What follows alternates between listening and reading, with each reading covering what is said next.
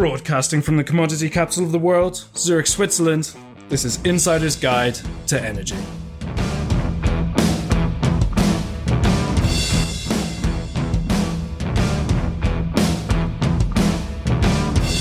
This edition to Insider's Guide to Energy is brought to you by Fidectus.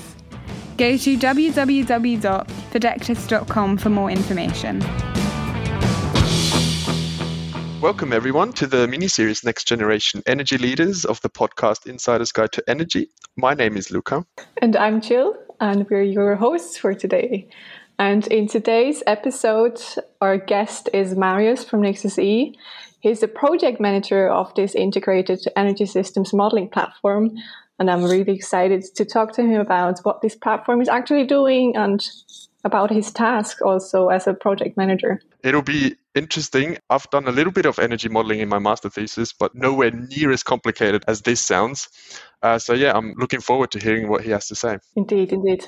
So, without further ado, hi, Marius. It's a pleasure to have you with us today. Yeah, hi. Thanks. Uh, yeah, thanks for having me. All right, I'd say we get started. Um, Marius, could you briefly introduce yourself and also, also Nexus E to the audience? Sure. So I'm like a mechanical engineering engineer per, per training. So uh, in my bachelor's and, and master's, I studied a mix of mechanical engineering, business administration, and economics back then in, in Germany, the RWTH. And then for my master thesis, I came to uh, I came to to ETH and then stayed there for my PhD and then also for for Nexus E at the Energy Science Center and I'm doing the project management for this platform, and at the same time, I'm also uh, doing my own research as uh, as a postdoc. And yeah, Nexus E, I think you already said said a few of the buzzwords uh, of the platform. So it's like an um, energy system optimization modeling platform. So it's it's a long word and it sounds quite complicated, but short, I mean, short, it's uh, it's a platform and you can add your own energy system model to it. And it already has quite some, some models on it. And these models can communicate with each other so that each of the modules only has to, to represent a part of the energy system. So, for example, if one researcher is developing only a subsection of the energy system, uh, the person can add it to the platform and make use of the other models that maybe represent another part of the energy system. So I think that's quite powerful and it uh, saves a lot of uh, effort for the researcher that already can can leverage the existing models that are on the platform. That sounds uh, already very fascinating, and I'm looking forward to hearing going to more detail. Um, maybe just stepping back uh, a bit, you said you're a mechanical engineer by training. What did you do during your PhD in Zurich, and and how did that whole process from going from the PhD to this project management at Nexus E, how did that go about? Sure.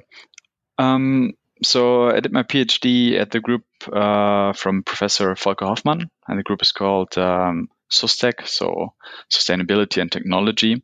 And actually, we do quite a lot of different stuff at the group. So it, it's not only energy topics and it's not only engineering.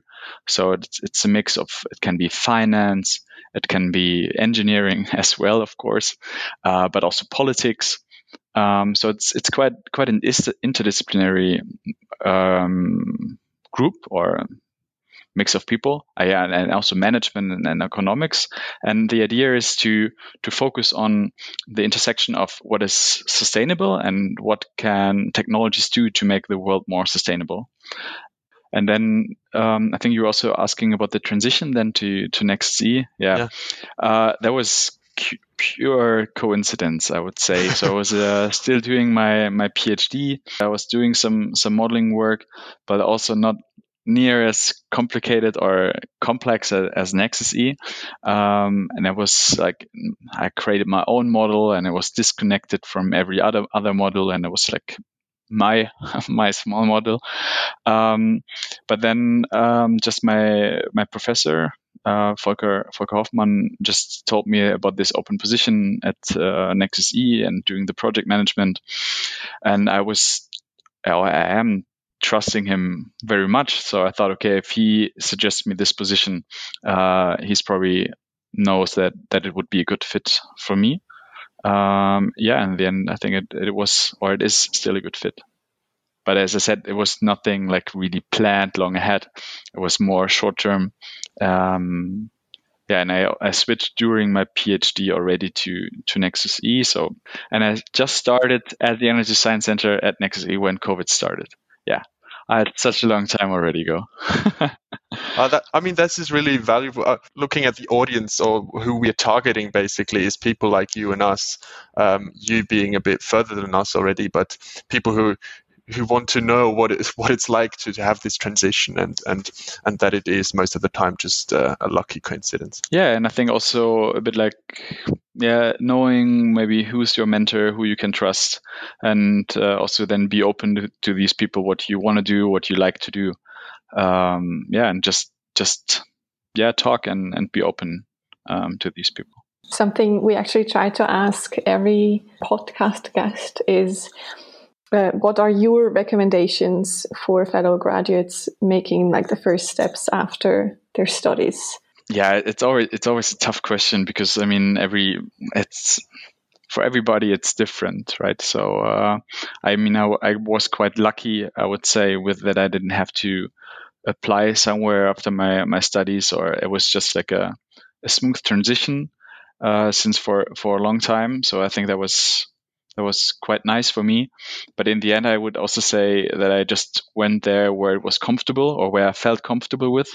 Um, and I mean, I was also letting myself guide a, a bit uh, with where not only the job, which I like or I feel good with, but also the place and the people around me. So um, and for example, I really like to stay in Zurich, so everything else was not every like other job position that might have been super nice and like a great fit.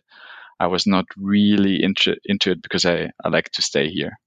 So I think that's for me very important that even though the job can sound amazing, if you are then not comfortable in the situation of being in another place, of missing people, that you want to have around, then it's maybe not the, the best choice.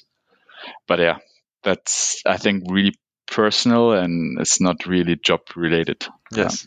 so, so talking about um, the people you work with at Nexus E, how many people are there in this whole project? And and as I understood, and we'll be talking about the architecture later on, um, who are you involved with? What are these people only working on Nexus E, or are they are they just partially working on Nexus E? How does that work? Yeah, sure. The the leaders of, of Nexus E, they're like the professors, right? And they're I think right now five professors actively in, involved in, in Nexus E. And there can be from elect, electrical engineering to mechanical engineering, um, or more like policies or economics. So that can, it's always depending. Sometimes we lose a professor because they go to another university, for example, um, and then we get new professors. Then maybe it's professors that are new to ETH and are interested in, in on the one hand, in Nexus E as a model, and but also in the a bit of the network. Um, so yeah, so it's the professors, um, like around five, and then uh, the professors, of course, they have their research groups, and usually one or two researchers per professor join Nexus E. So I think it's mostly one, but sometimes it's two. And so that's then the the researchers, and they develop um, the models further. Usually, they're focusing on one model um, and try to, yeah, make novel academic contributions and then um, because that's of course required for for doing a PhD or postdoc work. Um, and then on top or below that, however you want to see it, then we have people that work on the infrastructure. Uh, that's, for example, a person that develops our web viewer for the results or updates the database uh, that we have. So it's kind of the the infrastructure that all modules use. And I think that's quite quite nice that that we do this work so that the research can really actually focus on on the module and um, yeah, and, yeah, and trying to build up something novel. And not everybody is wasting or not wasting time, but spending time on collecting the the same data. So I think that's that's that's quite quite helpful. Um, yeah, and then of course you also have have my position as, a, as project management, and yeah, and maybe a bit of outreach um, of, of Nexus E. Maybe you could give us a quick insight on how the project even came came about, like the beginnings of Nexus E. So I think it, it, I mean, I was not in Nexus E back then from the start on. So as I said, I just joined uh, two years ago, so it's a bit uh, before my time. But as I as the rumors were saying, uh, there was this uh, or the the Fukushima um, thing happened in, in 2011 and based on this like nuclear power was discussed i think in most most industrialized uh, countries whether they should get out or phase out nuclear power or not. And we also had the discussion in switzerland. Um, and there were a lot of studies on this but there was kind of a missing piece because there were some studies that um, that evaluated the the technical feasibilities of the phase out of nuclear power for Switzerland. And maybe then there were also some economic studies on this. What would it mean for, for Switzerland from a macroeconomic perspective?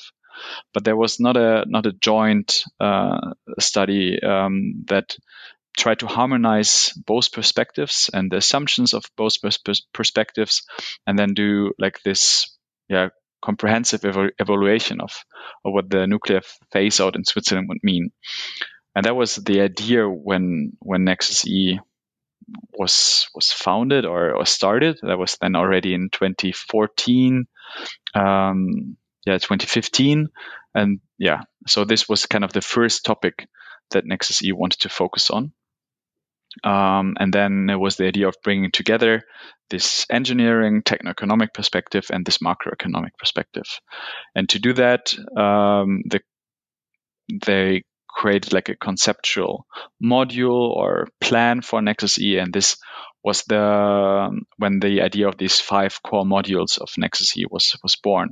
So that you have two modules for the investment in, in, in power generation technologies and storage. Then there's one module module on the on the on the market and how are these technology being dispatched to meet or to cover the electricity demand.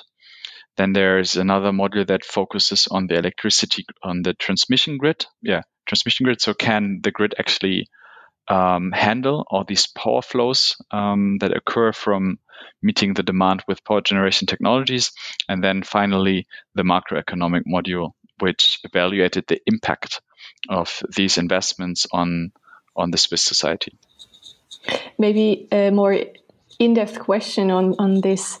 Um, you mentioned sector coupling and flexibility, and before you said you do have a model where you look at a module based on the transmission system or the transmission grids.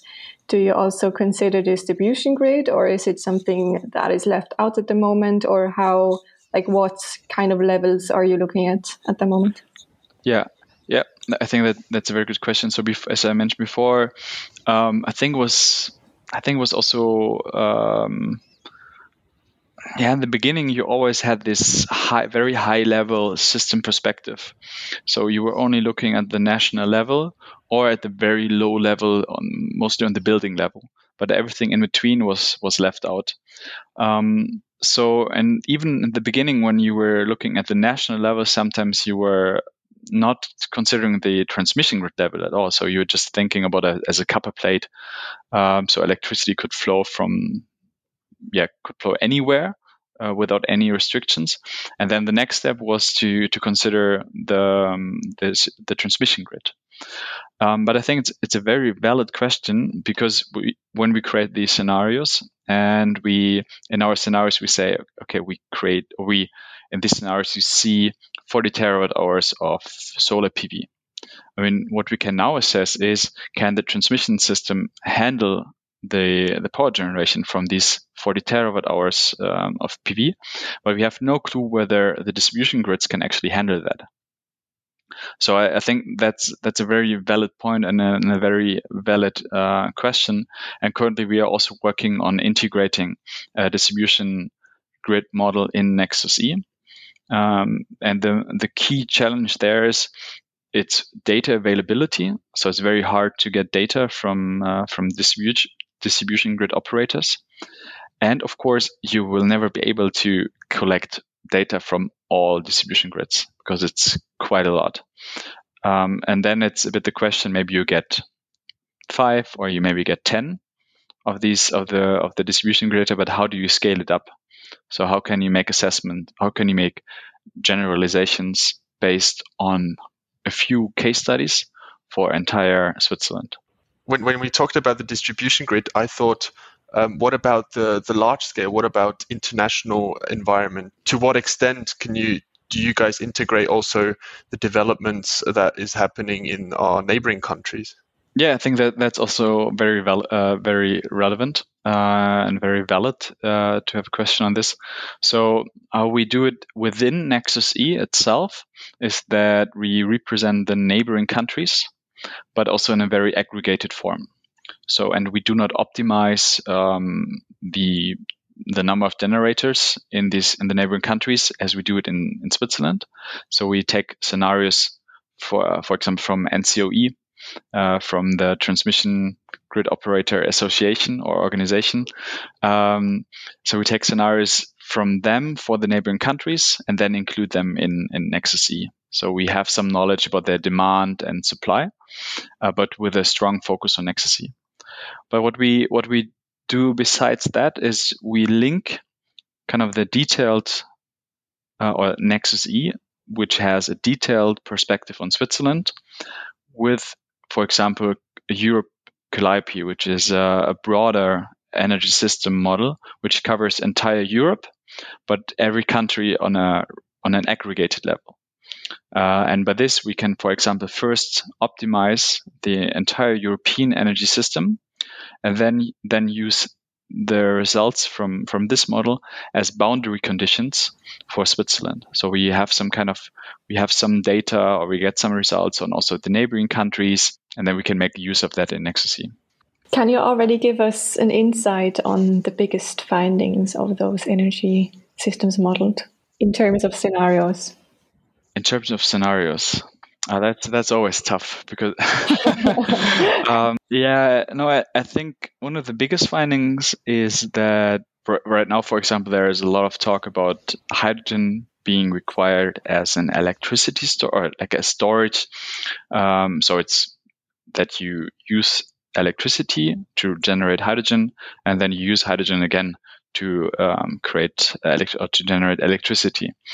And in our models, we just don't see that it's getting built in Switzerland. Uh, and we were surprised also in the beginning, but it's just not economically feasible, at least under our assumptions.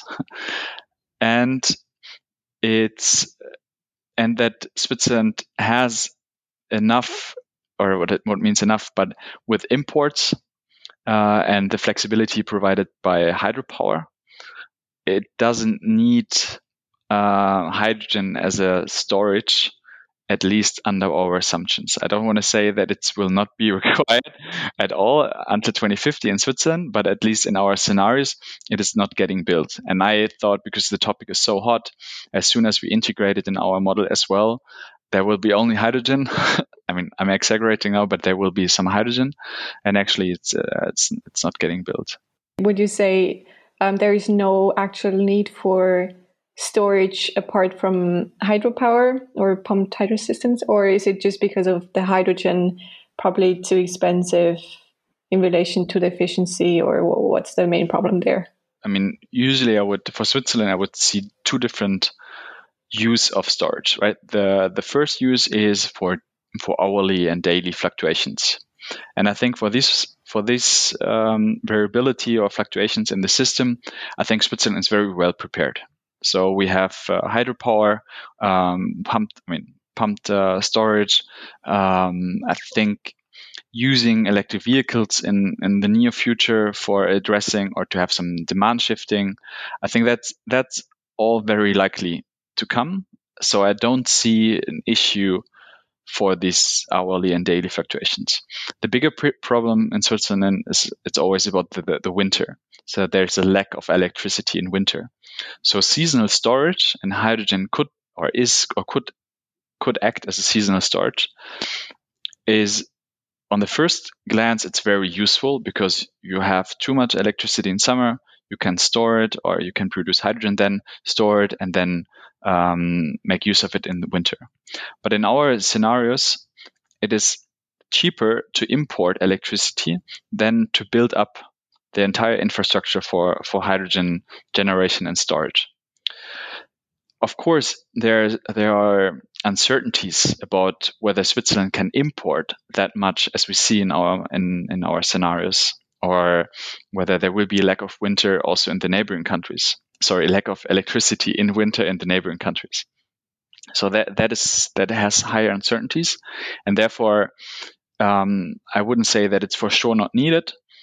Um, and it's it's of course a, a, valid technology that might help Switzerland to reduce import dependency in winter. But it's right now it's comes with higher costs than than still importing. That is that is I think that's really really fascinating, and I think what it what it shows is that um, the next project, so this might have a cascading effect on Europe, right? What happens to Europe when the imports of, of, of Switzerland need to need to be um, increased because we don't have hydrogen?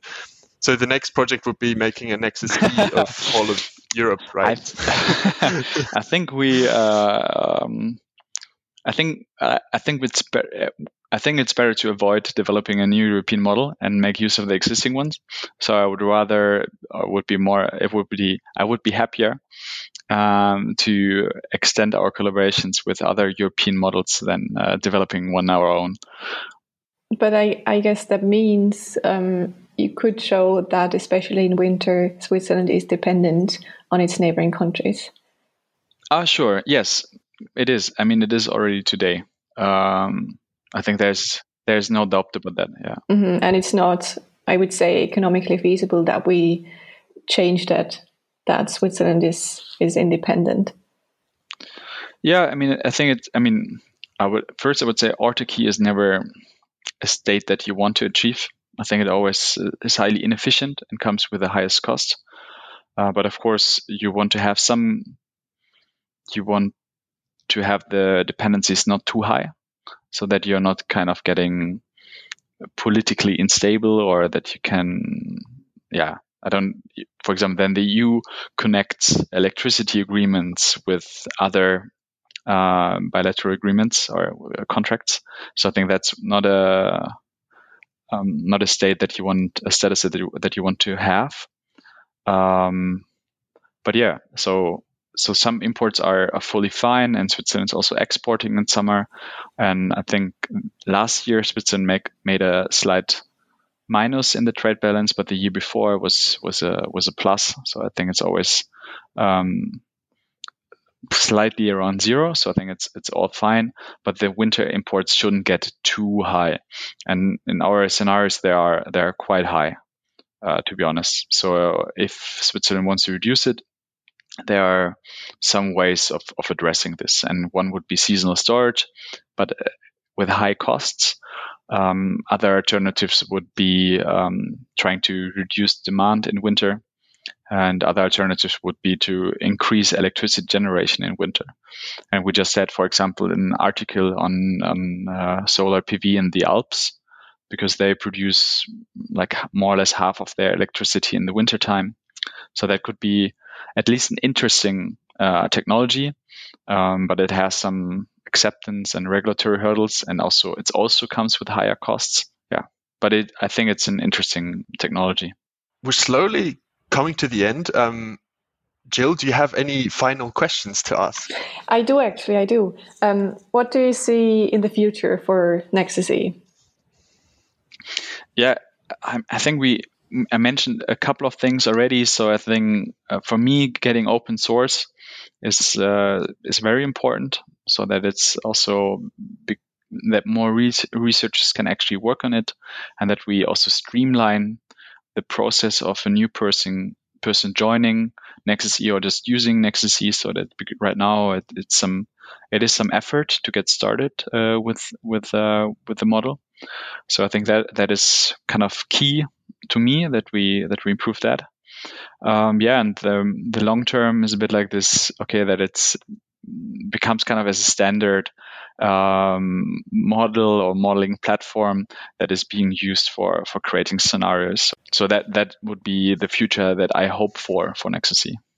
I might ask a last question. On a personal note, um, one thing we also ask all our guests is judging or looking at your daily work. Um, what is it that you really that fulfills you or really motivates you, and what parts of your work do you really enjoy on a day-to-day basis?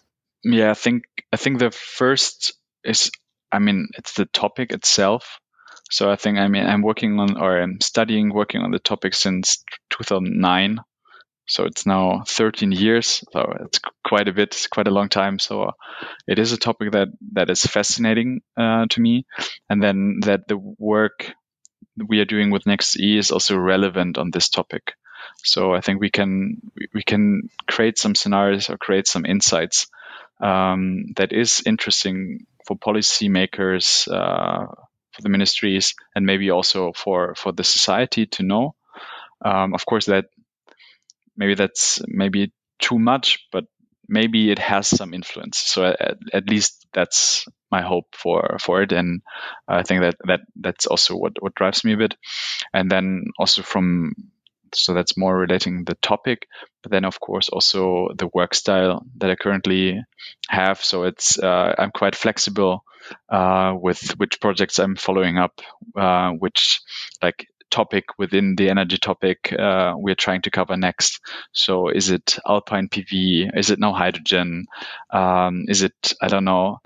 Um, trying to make clear why nuclear uh, extension is not a good idea for Switzerland. I, you know it, so we can uh, we can follow up on a lot of discussions, and I think the flexibility on choosing which one we want to do and which we think is interesting, I think that that's uh, very fulfilling. Yeah, definitely a lot of interesting topics you're working on there. And it has been a really interesting talk. We're really happy that you were with us today, and it was a pleasure hosting you. Yeah, thank you so much for having me. And uh, yeah, it was fun. Yeah, uh, very insightful. Um, I'm looking forward to um, seeing Nexus E becoming open source and all other things that we are um, looking forward to in the future. And for listeners, thank you so much for joining us. And remember to like and subscribe to our show. We're looking forward to talking to you soon. Goodbye.